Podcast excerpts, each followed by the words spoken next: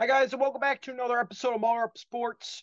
Happy Wednesday, y'all. We got some Pistons talk to get to. We have a game tonight. Uh, last night, great win for them. Much needed win. I mean, they they needed that more than anything in the world. We're gonna talk about Thanksgiving basketball with with MSU and the PK Classic, and we're gonna talk about the Detroit Lions and their incoming blowout loss on Thanksgiving like normal. But let's start off with Pistons today. Nice win last night.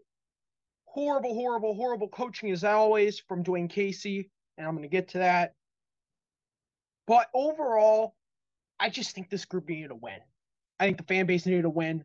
I think everybody just needed to see a win. I mean, like seven straight losses. You know, we've had some bad Pistons teams through the years. I can't remember a team losing seven straight games. I'm not saying this team's like horrible, they're horrible. I mean, I don't. I can't like sugarcoat it anymore. I mean, the team's horrible, but it's horrible if you have your pieces. But at the end of the day, if Dwane Casey's coaching this team next year, we're screwed. I've reached that point. You let him get through the season, figure it out in the offseason. Because watching last night's just a prime example of why everybody wants him gone. And I was like, stay patient on him, stay patient on him. I, am done with it.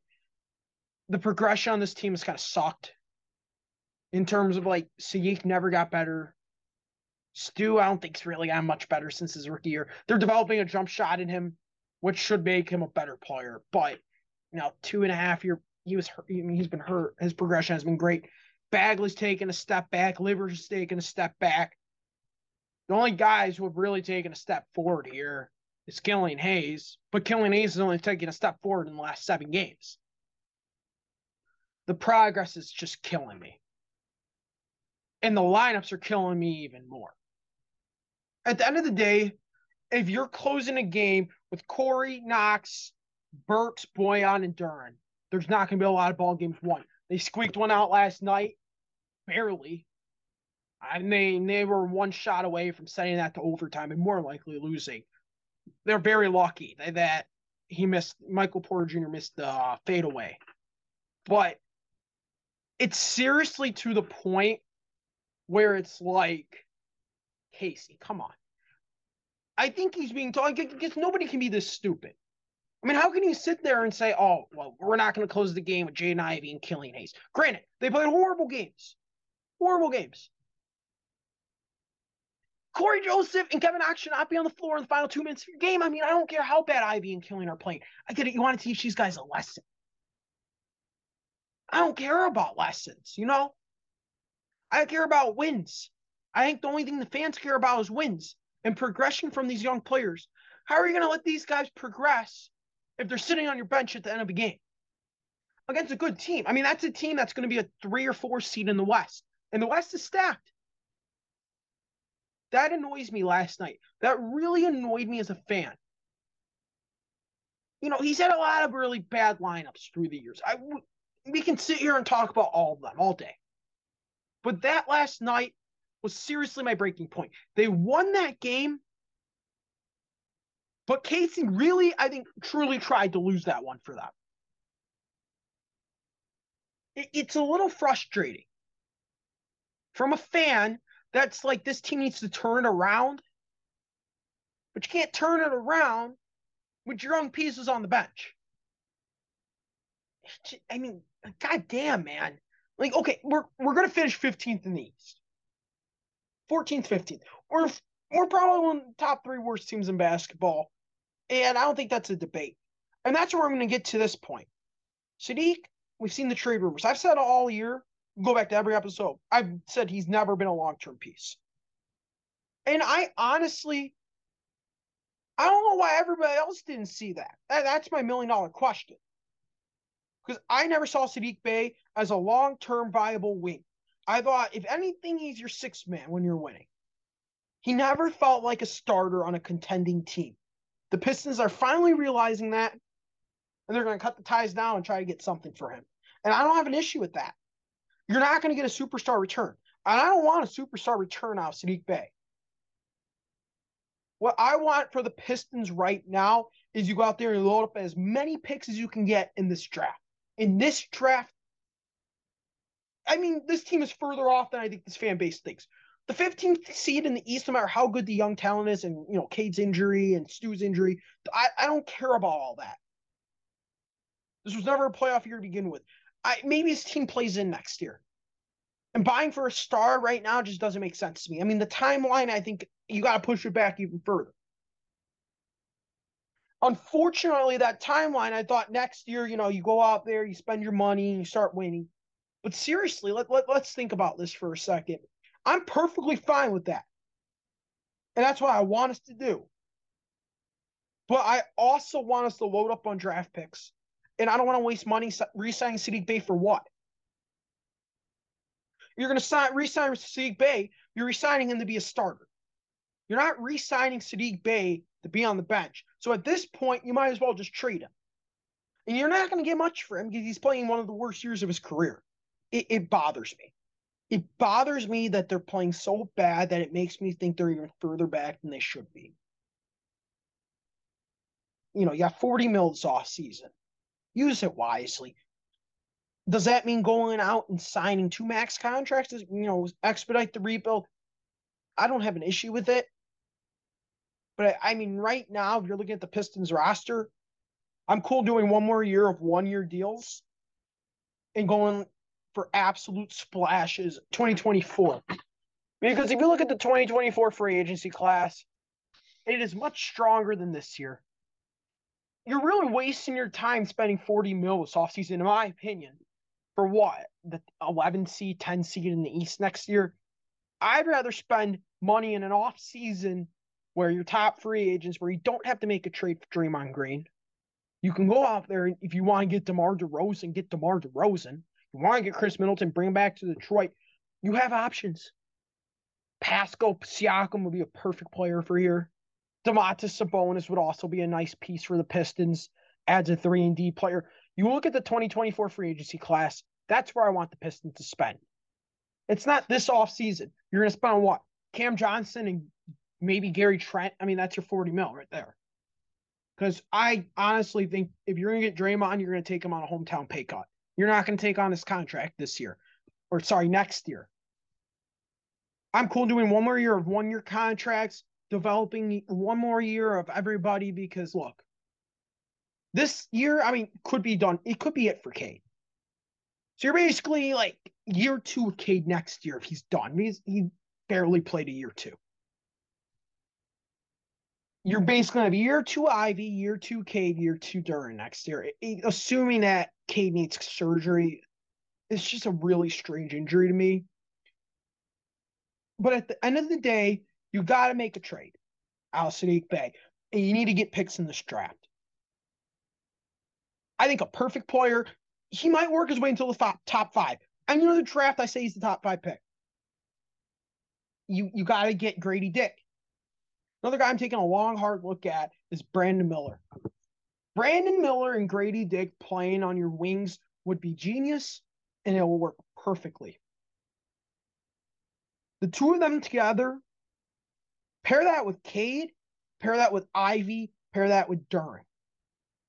I'm cool with the starting lineup next year of Cade Cunningham, Jaden Ivey, Brandon Miller, Gradey Dick, and Jalen Duren. That's a lineup where you look at in four years that, that wins titles easily, easily. Brandon Miller looks like a mini KD to me, just his play style. He's not going to be KD, but he's perfect for the Pistons. Brandon Miller, Gradey Dick. You get two more. You get two picks in this draft, and call it a day. Weaver will get what he wants. He always gets what he wants. If he wants two first round picks, he's gonna go out there and get two first round picks.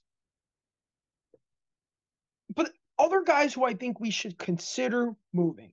I don't know if I'm willing to move on from them yet. I, the first guy, I'm just you're going to boost Alec Burks' trade value as high as you possibly can. That's the first thing the Pistons should do, and they're they're truly doing that because he's playing a ton of minutes. He's playing at the end of games. You boost Burks' trade value.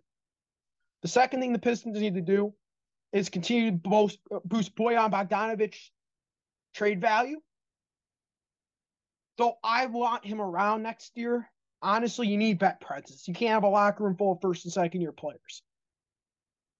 Nerlens Noel, I don't know what the value is with him. Maybe get something like a second rounder for him. Just get something for nothing. And then you got Saddiq.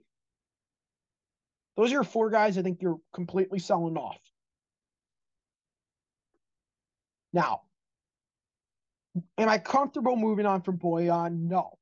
Because I think the thing about Bogdanovic is, is that the Pistons need that three point shooter. And he's the sniper. This team has nobody else that can shoot the ball. Then don't tell me Livers is a sniper. Because Livers hasn't been good all year. There's nobody else outside Burks that, that can shoot the three ball on this team consistently. That's the biggest problem with the Pistons right now. They have no consistency from three. Killian can't shoot. Saddiq's been off all year. Bagley can't shoot. Duren can't shoot. Stu's learning, but he's been hurt. Kojo's, I mean, he, he can shoot, but like at the end of the day, you need shooters. And moving on from Bojan might not be the smartest thing, in my honest opinion, because you gave him a fair contract. Unless you want to get 60 mil this offseason. But I think Bojan's basically like a free agent signing for you. To be completely honest with you, that's like a free agency signing. I don't think they're going to move on from Bojan. I think Saddiq's up for grabs, and I think Burks is up for grabs. If this team wants to get the most out of trade deadline, this is the lineup they should play. And honestly, if you want to play your best five guys, this is the lineup you should play. Killian, Ivey, Burks, Bojan, Duren. That's your starting five. Stop telling me that Duren is a starter, and then you go out there and you start Bagley because you overpaid Bagley. That's pissing me off. Casey, you can't go out to the press and say your rookie is ready to be a starter, but you go out there and you start the guy who's getting $13 million to do absolutely fucking nothing on the floor. I don't get it. I mean, I do and I don't. But at the end of the day, that's your five. You're going to win a lot of games with that five. Because now you got shooters on the perimeter. I mean, Burks and Bojan now can shoot. And honestly, you pair that with the athleticism of Ivey, that's more of like an NBA, I think, starting five for you. I, I don't like what they've been doing lately, and it's just driving me insane. One guy I want to go actually talk about a bit because I've kind of ignored him or just totally forgot to talk about him on previous episodes is Killian Hayes. Look, I was never a Killian Hayes guy, never a believer, never a fan, never really liked him. I will say this I'm an equal opportunist.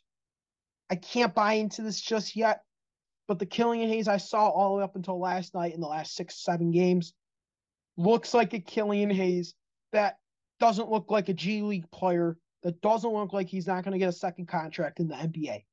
Yeah, he is never going to be that number seven pick. And I've come to terms with that. I've come to peace with that. And I've realized that you probably shouldn't have set an 18 year old's expectations that high. The problem is, it's hard for me to buy into a guy who's played like 80 games and has done nothing up until this point outside of stink it up night in and night out. Granted, I see it. He's shooting better. He looks more confident. He's more aggressive. But I will say the biggest thing that has always been the best out of Killian's game is his defense. And his defense has looked really good, incredible against Kawhi. So honestly, his defense helps a lot. That's the one thing I'll say. His defense wins you games. And I'm not opposed to giving him a second contract. What I'm opposed about is paying him more than $5 million a year on a second contract. Paying him seven, eight will drive me up the walls. This was make it or break it year for Killian. There's still a long season left. He plays like this the rest of the way. Killian gets a second contract in the NBA. He stays on the Pistons roster next year, and maybe he gets play time on a winning team. Maybe. But the last few games, he has not looked like an overseas player. And I will say he's looked like a viable role player on a winning team. But I can't buy in yet. I want to move to my second segment of the day, and that's Michigan State basketball.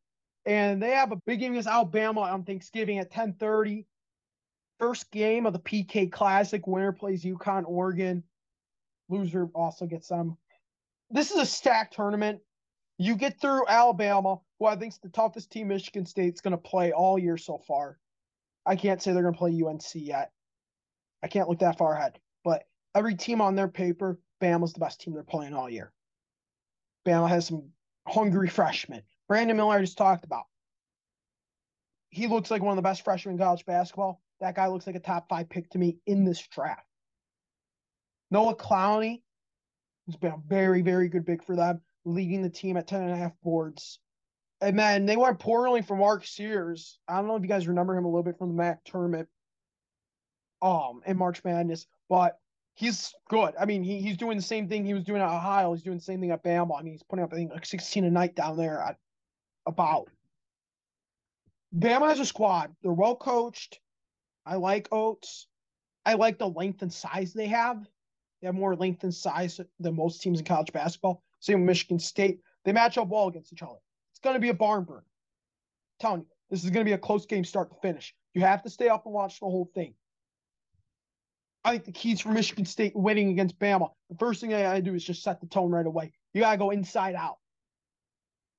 Let Sissoko work the inside right away. You start working that inside, it opens up for Tyson. It opens up for Hoggard to get to the lane. It opens it up for um, Walker to hit some three balls. You gotta go inside out. Get Sissoko going early. Start punching it in their mouth, Big Ten basketball way. Second thing you need to do, you got to hold Brandon Miller under 20. I think Malik Hall can do that. I think this defense is the toughest defense Bama's going to play all year. Because we saw Kentucky's D. It's not really that good. And the SEC's kind of garbage.